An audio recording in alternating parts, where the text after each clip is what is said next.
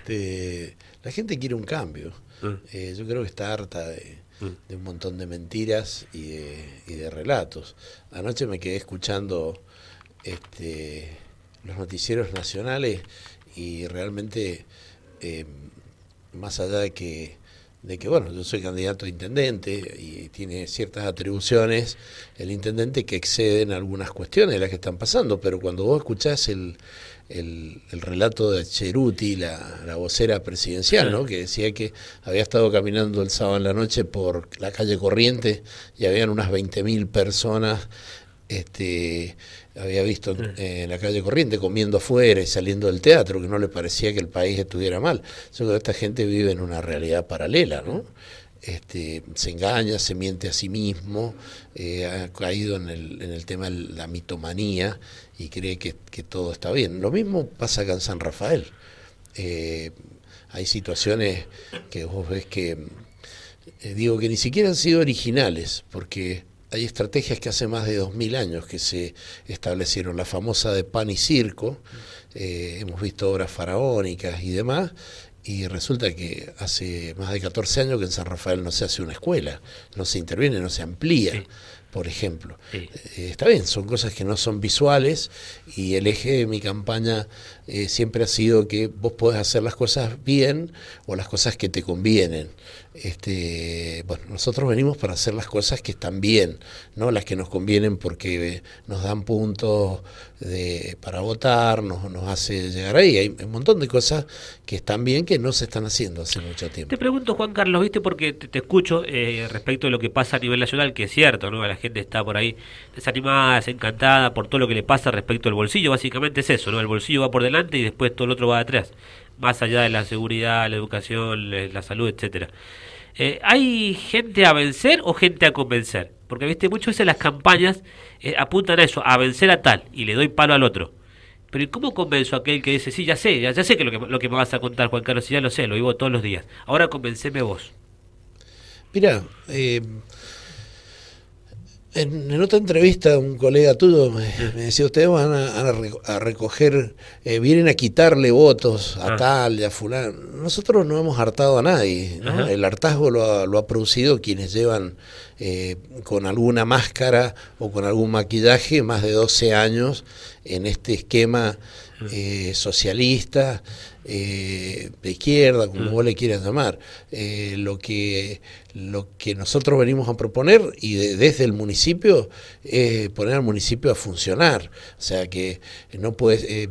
Fíjate vos, este nombre es el frente de todos. Sí. Si yo quisiera trabajar en el municipio, más allá que está mal de que todos trabajáramos en el municipio, ¿no? Porque si no se transforma en una bolsa de trabajo, Sí. pero, pero te lo digo en el sentido conceptual, si yo quisiera, eh, por no ser peronista, yo no puedo entrar. Entonces, la simple transparencia de la eh, de cómo vamos a ingresar y cómo se va a obtener un cargo. Eh, fíjate, si vos necesitaras ir a trabajar a cualquier repartición del Estado, necesitas tener este, el certificado de buena conducta. Para trabajar en el municipio no. Entonces eso no, no es libertad eh, o que yo lo llevo al extremo, es, es libertinaje. Sí. ¿Me entendés? Ese eh, es un punto. Y el otro, un colega tuyo me, me preguntaba justo hace unos días, mira, inauguraron el otro día una obra de gran valor, como es el museo. Sí, sí, tiene valor estratégico, tiene valor turístico, este, tiene valor patrimonial. Ahora yo como ciudadano común quiero saber cuánto cuesta, cuánto costó. Una obra 10 años este, anunciada, que se hacía un poco de maquillaje este, cada vez que venían las elecciones y finalmente mm, se habrá sido elegido como la perla bonita para, para mostrarla y en estas elecciones. Eh, San Rafael tiene muchísimo para dar y la gente tiene mucho por hacer, pero es importante que te dejen, que te dejen hacer, no que sea para unos pocos, sino que sea para todos, realmente, Mm. eh, eh, en contraposición al eslogan de su, de su frente, San Rafael hoy no es para todos. Así te escuchaba respecto de los colegios. Creo que, al menos el recuerdo que tengo yo, eh, la última escuela que se inauguró fue la de Cuadro Nacional, creo, hace ya más de 10 años. El Este- 14 exactamente, el último delegado de oficios escolares de la zona sur fui yo, así Ajá. que... ¿Fue, ¿Fue ahí? Bueno. eh, Y el polivalente estuvo más claro. o menos en el mismo época. Eh, ¿Qué pasa con las jurisdicciones, Juan Carlos? Porque las escuelas corresponden a la provincia, la salud, la seguridad. ¿Qué pasa con aquellos temas nacionales, provinciales o departamentales? Vos llegás al municipio, vas a apostar justamente por, por alguna de este tipo de cuestiones, teniendo en cuenta que no tenés presupuesto para hacer escuelas y demás. Sí, eh, en eso tenés razón, pero hace eh, muchos años que se generaron los fondos coparticipados, o sea, vos vas a, departamentos donde coincide el color político de la provincia con, con el del departamento y hay una fluidez y, y el, el, área de edificios escolares que cada municipio lo tiene, este lo tiene clausurado, este, está funcionando para reparaciones menores. Eh, fíjate vos, eh, ¿cuánto hace que, que se ha promocionado como, como ardid de campaña que el intendente ha gestionado el repavimentado de la ruta 143, o sea, del arco hacia Paredita, lo cual no me parece mal porque está horrible. Pero yo también te puedo decir que en ese contexto que vialidad no, no es eh, parte de, la incumbencia municipal y sin embargo este, esa obra sí se puede gestionar y no se puede gestionar la construcción de una escuela. Eh, el intendente es un gran gestor. ¿Me entendés que debe hacerlo? Y por otro lado te voy a cuestiones mínimas. Yo soy directivo de una, de una escuela de nivel medio. Cuando empieza el año y vos vas a pedir este, una ayuda porque hay que desmalezar el patio y demás, el funcionario que está a cargo, hay muchos que han sido compañeros míos de la facultad, así que tenemos la sinceridad de que me lo puedan decir. No voy a hacer nombre porque no quiero comprometerle su, su realidad laboral. Y entonces te dicen, no me lo pidas, eh, no me pidas que te mande un obrero para trabajar en tu escuela municipal porque lo tenemos prohibido, porque son dos gestiones eh, diferentes. A veces ni siquiera es plata, es voluntad, Silvio, lo que, lo que se necesita. Y tener eh, con, la realidad o tener en tu piel que por más de que esos pibes entren a una escuela que es de una gestión, en este caso radical, este, siguen siendo San Rafaelinos. Eh, aquí hay, un tema de, de, de, desconexión, ¿me entendés? O sea, Suárez cree que él es el gobernador hasta San Carlos y este, Félix cree que es el intendente de las cosas que a él le incumben. Las cosas que son de orden provincial no le importan. Los centros de salud provinciales, las escuelas y demás. Y cuando yo llegue voy a ser el gobernador, el perdón, el intendente para todos los San Rafaelinos. ¿Ya te, separar? Me proyecté. ¿Ya te querés separar? Me proyecté. Eh, voy a ser el intendente de todos los San Rafaelinos ah. y me comprometo a ser el gran gestor para hacerle entender al gobernador que él también debe ejecutar cuestiones acá, seamos o no del mismo color político. ¿Qué, vas a hacer con, lo, con las delegaciones municipales respecto de cómo es la elección y demás? Mira, en ese tema hay algunos eh, compañeros eh, precandidatos que, eh, que, van pregonando que la ley de municipalidades este, no establece un sistema de elección, en realidad le da a la a la, al intendente la potestad de que lo elija porque por una cuestión administrativa están alcanzados por el tema del Tribunal de Cuentas, entonces es lógico que si vos estás ahí tengas que tener a alguien de tu confianza. No obstante eso, se puede avanzar y que se haga una terna, que la, propongan los vecinos y entre eso se puede elegir eh, el intendente. Lo que sí te doy por seguridad, que no voy a poner un puntero político, o sea, un alcahuete que esté para castigar o premiar a aquel que pondere o calle falencias de la gestión, sino alguien que conozca el distrito, que conozca a los vecinos, que camine a la par y que realmente sea un colaborador efectivo. ¿Quién te acompaña? Presentalo. Mira, en este momento acá a mi izquierda está Roque Aránega, este es el candidato en primer lugar a, concejal por, por la lista 503A y bueno, he dicho el nombre, quiero dejarlo que, que se exprese. Ahí está, eh, ¿qué tal Roque? ¿Qué, ¿Cómo estás? Buen día, Silvio. Bueno, contanos un poquito de vos. ¿A qué te dedicás? ¿Qué haces? ¿De dónde venís? Bueno, soy profesor de historia, mi título de base. Eh, me desempeño como director de un secundario de jóvenes y adultos. en este momento, aparte de ejercer la docencia en colegios públicos y privados de, San Rafael. Eh, realmente escuchándolo a Juan, quería... ¿Hace mucho estás en política o sos ahí nuevo? No, eh, haciendo un recuento, ah. fui candidato en el 2005 con 24 años por un partido municipal que se llamó Ciudadano Independiente. Ah, sí me acuerdo. Que se crea, eh, bueno, a raíz de todo lo que fue el 2001, una situación semejante a la que estamos hoy en día. Sí, sí, sí. Y, realmente eh, ese fue la primera incursión, pero venimos trabajando... O sea, te, gusta toda la cosa pública de involucrarte? Sí, sí, en la elección anterior fuimos la lista 8 del Partido Federal y este momento estamos componiendo este frente que tiene cuatro patas, por así decirlo. Partido Demócrata, Partidos Jubilados. Encuentro, que es nuestro espacio, nosotros eh, venimos de la mano de Carlos Yanisoto, el dirigente ruralista, y el, el Partido Libertario. Bien, llegas al Consejo. ¿Qué tenés en carpeta? Eh, bueno, como principio que salta a la vista la cuestión de la autonomía municipal. Eh, realmente esta cuestión de, de la dependencia que tenemos de los recursos provinciales o nacionales y de la dádiva que nos van a dar en función de si sos del color político o no, tiene que cambiar. Es una, es una cuestión que es para trabajar y no solamente le compete al Consejo, sino que es una cuestión estructural y que la Constitución, eh, tenemos que adaptarnos a la Constitución eh, Nacional. Después, otra cuestión que viene por mi papel como docente, realmente el Consejo tiene que salir a la calle, los concejales tienen que salir a escuchar a los vecinos y a potenciar lo que son la banca del ciudadano, a mi entender.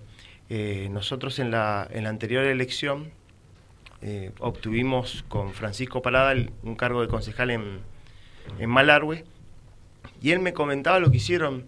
Sí, ellos mismos hicieron una ordenanza que hoy en día están poniendo en la reglamentación interna del Consejo de que los concejales tienen que salir a las instituciones, tienen que salir al, a la calle para escuchar, para conocer la realidad y también para potenciar esos proyectos que los vecinos mismos pueden llevar al Consejo que es lo urgente para el barrio, no para el distrito. Sí, sí, sí. Porque yo digo, yo te llevo un centro de salud, o te llevo un asfalto, te llevo a la plaza, te, y quizás la gente quiere otra cosa, ¿no? Sí. Eh, bueno, en, unido a esto también está un proyecto que, que realmente tenemos que, llevar adelante, que es el presupuesto participativo. Asignarle a las zonas, barrios, cierta parte del presupuesto para que los vecinos decidan y gestionen las obras que necesitan. Porque Hoy en día, si bien, como decía Juan, tenemos muchas obras, ¿sí? tenemos que pasar al, a la instancia de decir, bueno, ¿qué se necesita en el barrio? Por ahí son obras menores, pero son importantísimas y cambian realidades.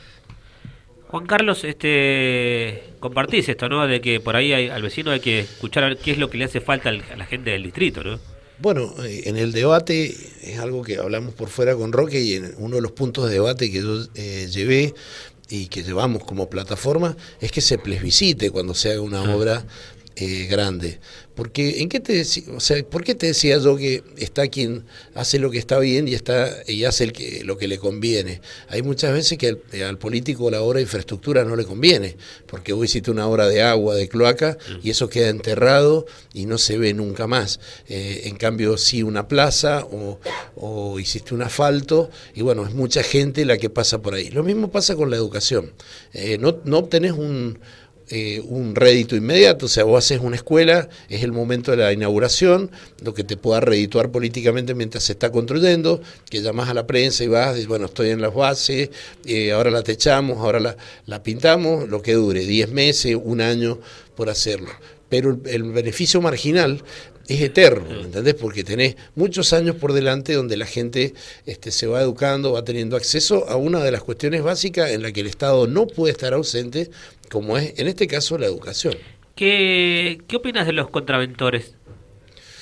Mira, eh, yo, eh, si se hace bien, ah. eh, puede funcionar, pero yo sigo pensando que es un kiosco más mm. como para poder meter y acomodar ciertos punteros políticos, cierta gente a la que vos le tenés que dar este, un cobijo laboral. Eh, yo creo que si se solucionan el, la no, el no entendimiento entre el gobierno comunal y el gobierno provincial, la policía tiene suficiente presupuestos y suficiente capacitación. Eh, hoy los policías son universitarios, ¿me entendés? Estudian en en un, en un instituto además para cumplir esas funciones. Si no, pero son pocos. Eh, sí, pero, pero fíjate, vamos a replicar lo mismo que pasó en la ciudad de Buenos Aires, o sea, con, el traspaso de la Policía Federal, es, darle un espacio más, un, lugar más de poder al intendente para que se meta en, en un tema y tenga una cuestión más para, para pulsear. Yo creo que si vos llegás a un arreglo y que la policía funcione como debe funcionar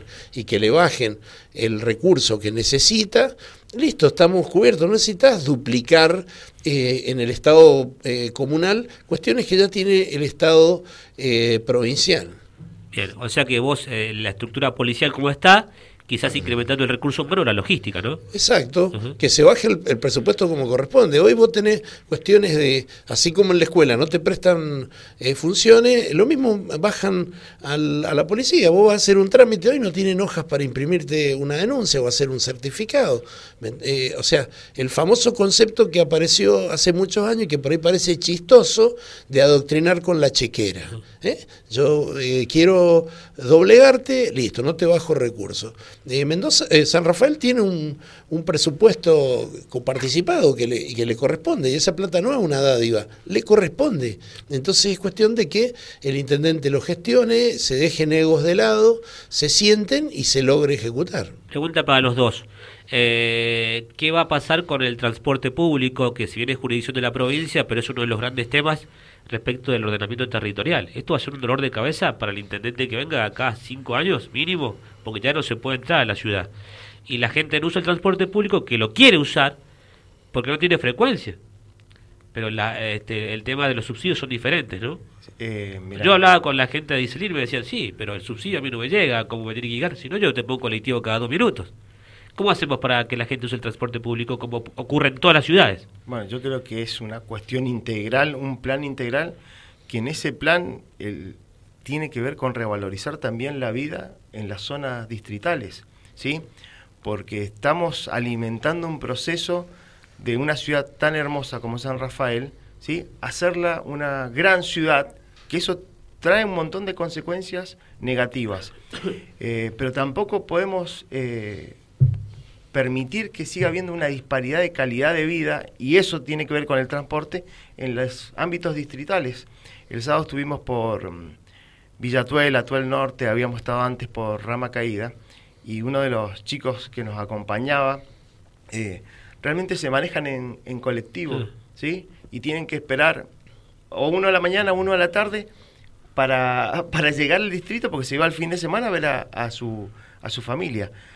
Esto no solamente le va a competir con... Sí, es una, una cuestión del municipio, es una cuestión provincial y una cuestión nacional, pero tiene que haber una política, ¿sí? De revalorizar las zonas rurales, de generar eh, infraestructura y el tema del transporte, por supuesto, también eh, salir un poco de estos esquemas, ser más creativos, ¿sí? Eh, Chile ¿sí? no tiene solamente el, colectivo de transporte, tiene otros medios de transporte que hay que también que incursionar potenciar las bicicletas acá en el, en el microcentro. Eh, yo hace años he abandonado la, bicicleta, pero en mi juventud y parte de mis primeros años de docente era la bicicleta el medio de transporte. Y hoy en día hemos tenido un proceso donde la hemos abandonado y se está volviendo, lamentablemente no por buenas razones, sino porque no se puede pagar el combustible y, y demás. Pero todos esos elementos hay que potenciar, hacer más ciclovías, para manejar. Tampoco tenemos grandes distancias. No hay que tomar cuatro o cinco colectivos como en Buenos Aires o Gran Buenos Aires para llegar a los lugares. Pero esto requiere un plan integral. Pero ¿sabes lo que pide la gente, Roque? Frecuencia. ¿Sí? sí lo que vos acabas de decir recién. Porque el colectivo te pasa cada dos cuadras tres cuadras de tu casa. Y la gente lo quiere usar por una cuestión de comodidad, de estacionamiento y demás. El, como pasa en todas las ciudades. El tema es la frecuencia. Si pasa cada una hora o dos horas, vos decís, listo, ¿qué hago? Sí, sí, sí, sí, muchísimo tiempo invertido en eso. ¿A qué tenemos que dedicarnos en Mendoza? yo sé que vos apostás por San Rafael, pero los San Rafaelinos son mendocinos. ¿A qué nos dedicamos, Juan Carlos? Eh, mira, Mendoza eh, tiene una gran deuda pendiente que es el tema de la minería, ¿no? Eh, o sea, lograr un equilibrio de una minería sustentable y, ecológica versus la situación que tenemos hoy eh, de emergencia hídrica. La mayoría de los, de los desarrollos de emprendimientos mineros este, tienen eh, un, uso de al agua, algunos es o sea, alguno la gasta, este, y otro eh, no, este, no lo hace, la recupera y la vuelve a usar. Pero tenemos en, en ese aspecto hay que tenemos que encarar un plan de la posibilidad de establecer una, una minería con controles y sustentable de bajo impacto, lo cual nos daría una componente, y la otra grande, que yo lo, propongo a, a, escala municipal, pero creo que lo tenemos que hacer a toda escala, es la de mm, este, la reconversión agropecuaria, o sea, del uso extensivo de la tierra, de la explotación extensiva, hay que pasar a la intensiva, o sea, ir al, al, al cultivo bajo cubierta y trabajar con sistemas sistematizados de riego. Hace, en Semana Santa estuve en Tupungato, invitado por una, una un emprendimiento eh, agropecuario, agrícola, vitivinícola, mm. eh, extranjero, y bueno, cuando vos ves eh, plantado viñedos en los faldeos, este, con el sistema riego que se usa a manto o por, o por surco, este, vos lo mirás y decís, esto sería imposible. Y de repente cuando vos te arrimas y tiene la, la manguera que está goteando, ahí, este, bueno, automáticamente, además del uso racional del agua, se vuelve también ecológico, porque el hecho que vos riegues solo la planta que querés que produzca, evita que, eh, que aparezca la maleza, con lo cual ya tenés que evitar usar Roundup o algún otro tipo de producto para desmalezar y automáticamente eh, la racionalización de ese recurso te lleva también eh, no solo por, por, la economía, sino también por el derivado que obtenés, a hacerlo un cultivo sustentable y orgánico. Bueno, porque venimos ya de dos décadas de sequía, pero si ya lo sabemos pero lo que vos un poco decís, ¿no? ¿Y la tecnología para cuándo, no? Porque el tema es ese. Bueno, hoy... Porque vos vas a cualquier finca y sigue con la compuertita, sigue la anchada, sigue... Hoy, pero es que hoy en San Rafael lo podés hacer. Ah. Eh, vos tenés 1.028 millones que corresponden a Portezuelo del Viento, ah. que le corresponden a Mendoza.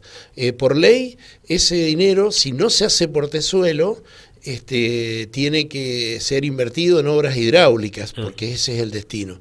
Eh, vos podés usar los flujos de caja, o sea, no es que dejes de hacer esa obra, sino que esa obra en el tiempo va a tardar 8 o 9 años, vos podés usar, hacer préstamos a tasa diferencial para que se pueda reconvertir a menos plazo y en la medida en que vos vas recuperando, vas reinvirtiendo. Puedes hacer las dos obras con el mismo capital, o sea, la reconversión para el pequeño y mediano productor que pueda tener su estanque, su sistema de riego presurizado, de riego por goteo, por aspersión, el que vos quieras, como también instalar pivot, era impensado. Vos viajabas a Mendoza y vas llegando a Paredita y esos lugares antes era todo flora autóctona, xerófila y demás, y hoy tenés plantaciones espectaculares porque se han puesto pivot, se hicieron perforaciones y eso se hacen andar con energía solar. Bueno, pero veo que no le, veo que no le mezquinás a la minería también, ¿no? ¿Ah?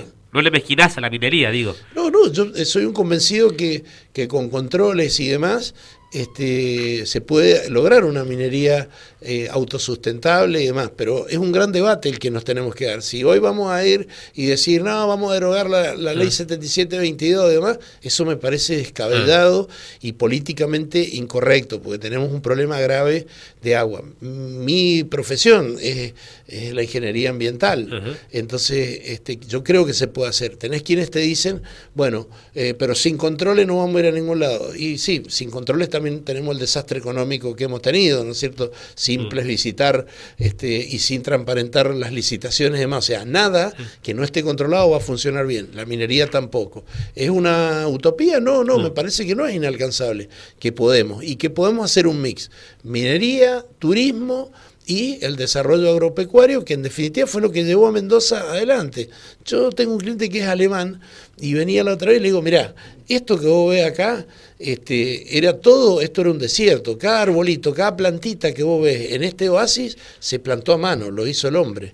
Y pudimos hacerlo hace más de 100 años con la tecnología que, que había, con la tecnología que tenemos hoy, podemos replicar e incluso ser mucho más eficientes y eficaces. Eh, inquietudes de la gente, ¿no? Eh, tiene que ver con los jardines maternales y la falta de docencias. Hay jardines, pero falta recurso humano que le corresponde a la provincia. Pero bueno, ¿qué hacemos? Esperamos a la provincia, como ustedes decían, le pedimos más guita, le golpeamos la puerta todos los días, ponemos nosotros los docentes. ¿Qué va a pasar con eso, a los dos? Eh, es que realmente... Porque hay una demanda tremenda de, los barrios y distritos, la gente no tiene con quién dejar los chicos, porque la gente le dice, tenés que estudiar, tenés que laburar, bueno, ¿cómo hacemos si no tengo con quién dejar el pibe? No, bueno, pero también tenemos que avanzar hacia políticas con perspectiva de familia, que se llaman, mm. que hay que empezar a compatibilizar ¿sí? familia y trabajo. ¿sí? En el mundo está cambiando esta situación. Eh, y después, vámonos, vayámonos preparando, porque va a ser cada vez más difícil encontrar docentes. Si lo que venimos haciendo es golpeando, venimos, nos vienen golpeando, acá me voy a poner en, primera persona, con sueldos, con desprestigio social, como nos trata el gobierno provincial. Entonces, una eh, formación, un profesional que tendría que ser altamente valorado, es totalmente desprestigiado socialmente, económicamente.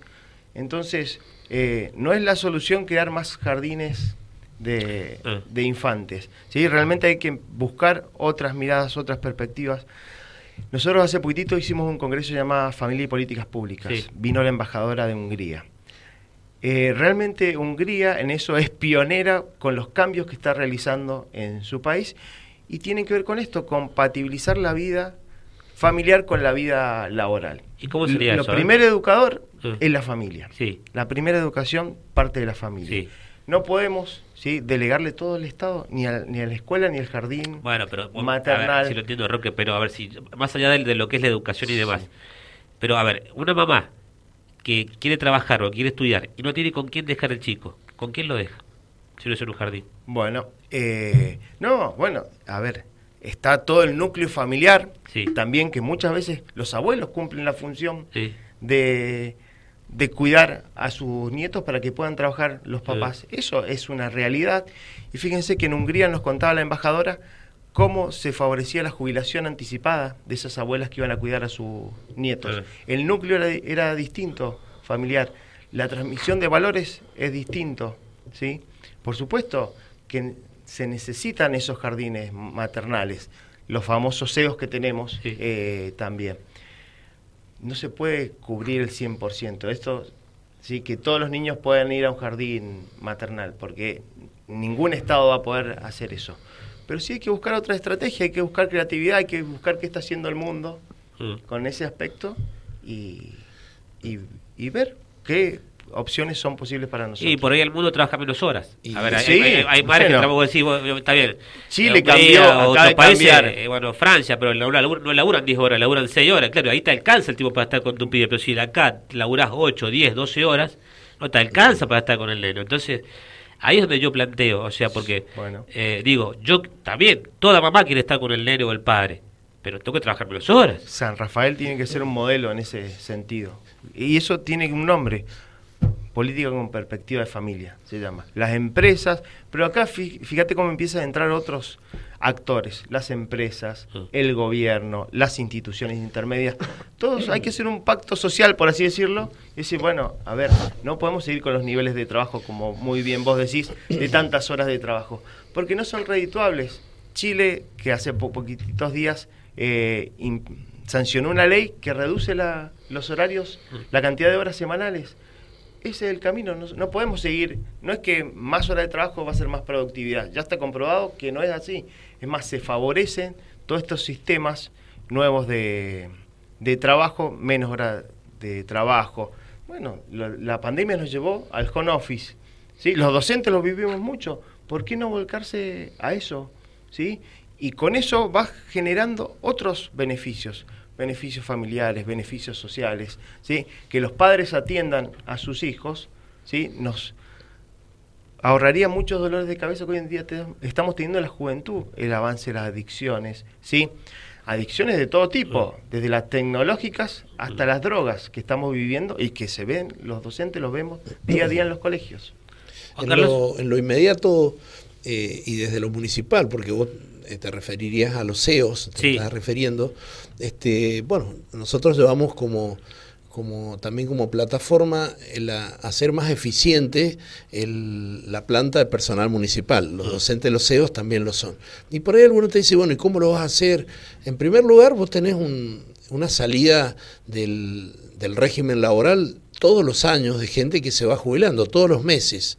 Entonces, para la reposición de, de ese, de ese personal, este, realmente si vos eh, lo haces a través de concurso y por eficiencia y a su vez tecnologizando lo que ya tenés, vas a tener una planta más reducida, con lo cual te va a permitir, si yo para estas labores administrativas tengo que tener, eh, puedo reducir este bloque, ese monto de sueldo que vos tenés lo podés volcar para mejorar la situación de aquellos que están trabajando y para incrementar el personal que permita admitir una mayor cantidad de eh, chicos a ser asistidos. Eh, se puede y se puede mucho. En este momento, yo por, por mi trabajo profesional, este, vas siempre al municipio y realmente vas mirando y te vas dando cuenta de sí, bueno, cuánta gente de más tenemos acá, cuántas cosas hay que se pueden hacer este, en la medida en que se vayan ya acogiendo al retiro y a la jubilación redistribuir, eh, profesionalizar y hacer mucho más eficiente el servicio. Eso te va a permitir que el mismo recurso que vos tengas para la masa salarial, redistribuirlo en un mejor salario y en una y, asignar gente realmente que en un área, o un, no, no gente, sino la posibilidad de trabajo que en un área está sobrando, asignarla en aquella donde te, donde te es necesario incrementar y tener uno o dos señoritas más para que podamos tener 10, 15, 20 chicos más. Eso lo puede hacer en la medida inmediata y en un año haber logrado una, una reubicación del recurso salarial que vos tenés destinándolo a esos fines. Gente, bueno, un gusto haber compartido con ustedes este momento. ¿Cómo están confiados para el domingo o no? No, estamos tranquilos. Eh, sobrado confianza. ¿eh? de Champions.